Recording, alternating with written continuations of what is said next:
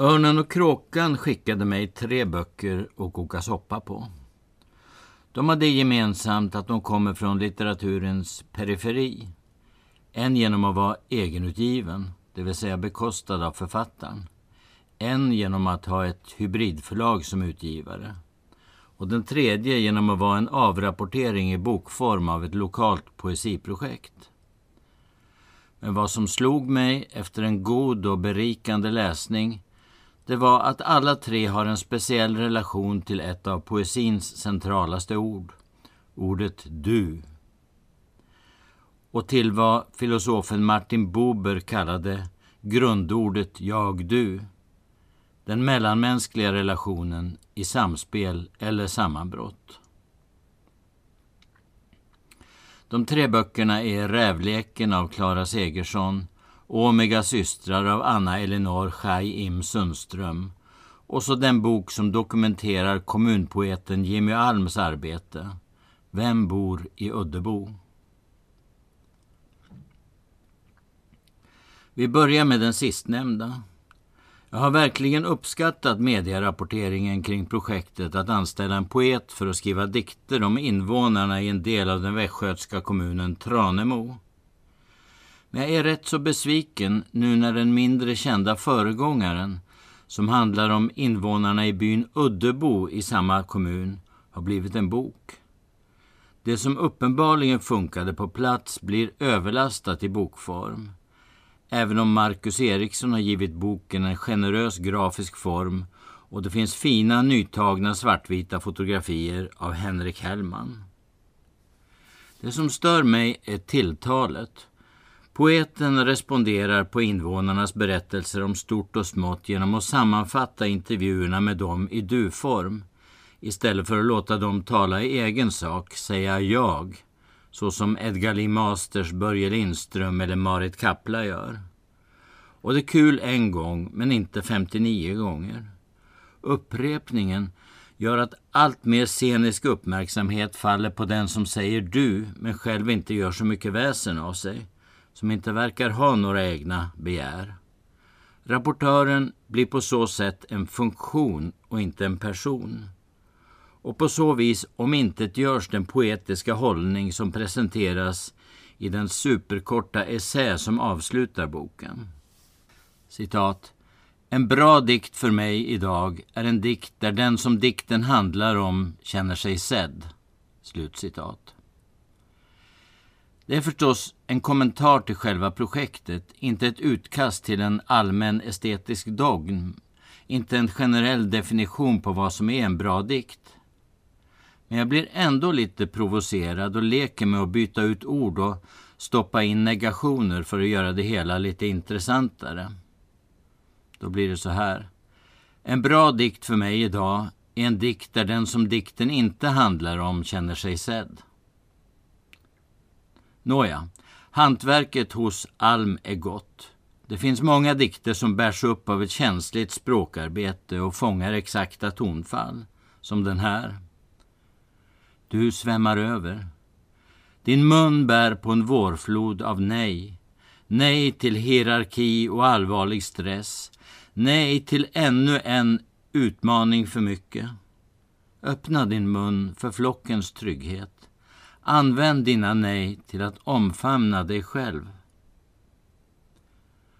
De första sju raderna återger trovärdigt den intervjuades språk och situation. Och det avslutande goda rådet, öppna din mun och så vidare, får man tänka sig inte kommer från von oben utan är en del av själva det goda samtalet som föregick diktskrivandet. Formuleringen öppna din mun för flockens trygghet är härligt mångtydig och absurd. Det finns alltså ibland ett djup bortom orden som går utöver ambitionen att vara porträttfotograf. Rävleken av Klara Segersson är en uppgörelse mellan ett jag som är starkt närvarande och ett du som skildras mer undflyende och inte utan en stämning av besvikelse. Kanske är han den J som boken är tillägnad på försättsbladet. Jagets och duets relation antar många skiftande gestalter och boken är full av drastiska liknelser och metaforer, till exempel mötet med vilda djur och mytiska väsen. Flera gånger överskrids bildspråket till och med genom att diktjaget och metaforen möts i het erotik, som ibland också slår över i aggression och våld. Men det finns också en annan stämma som handlar om diktjagets vilja och strävan att återuppbygga ett liv och en självkänsla på egen hand.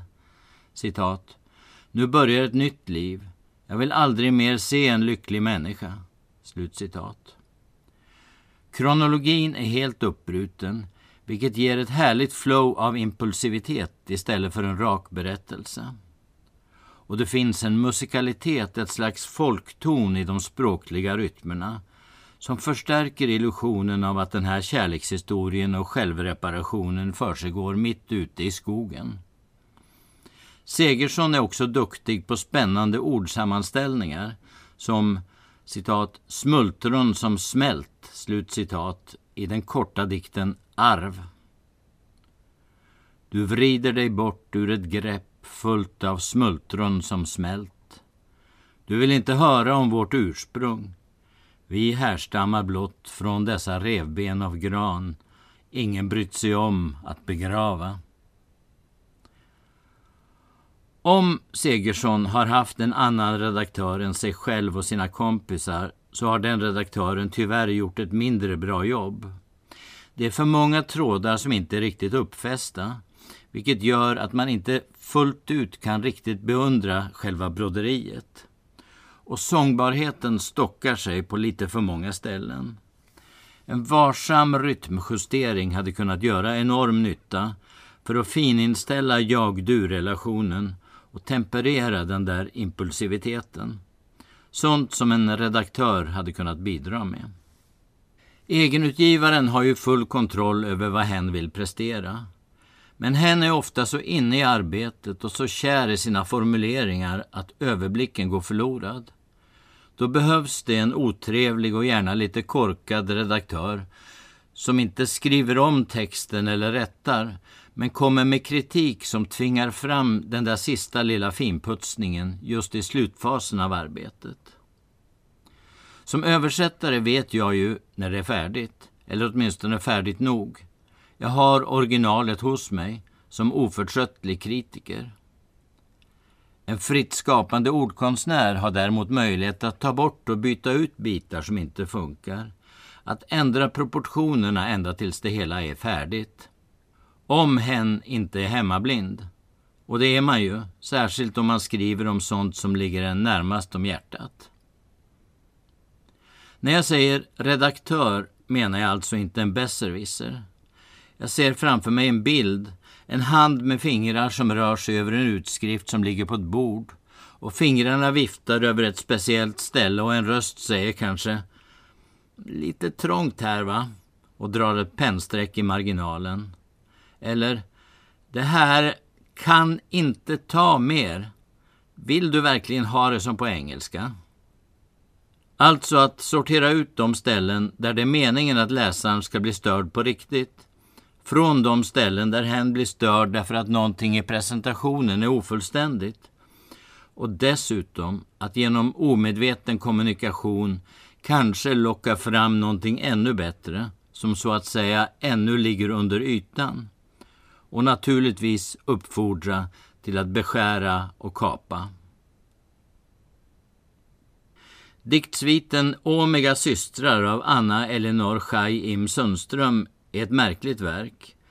Och just i det här fallet känns det rätt att hybridförlaget Ekström och Garay inte verkar ha lagt ner någon större möda på att beskära bort allt för vitsiga infall, justera språkfel och fästa upp ofullständiga meningar. Däremot har det gjorts ett förnämligt arbete med utformningen och valet av papperskvalitet. Bokens taktila gestalt ger stadga åt det uppslitande innehållet. Det här är berättelsen om hur erfarenheten att bli sexuellt utnyttjad av en närstående och därtill sviken av familjen sätter outplånliga spår i själen.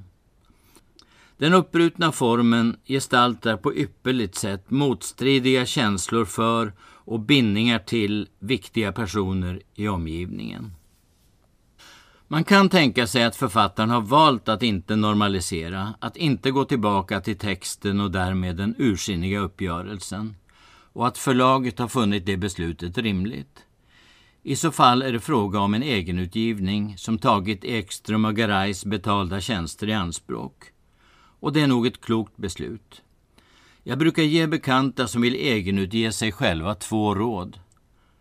Det måste se ut som en bok. Och du måste betala en redaktör.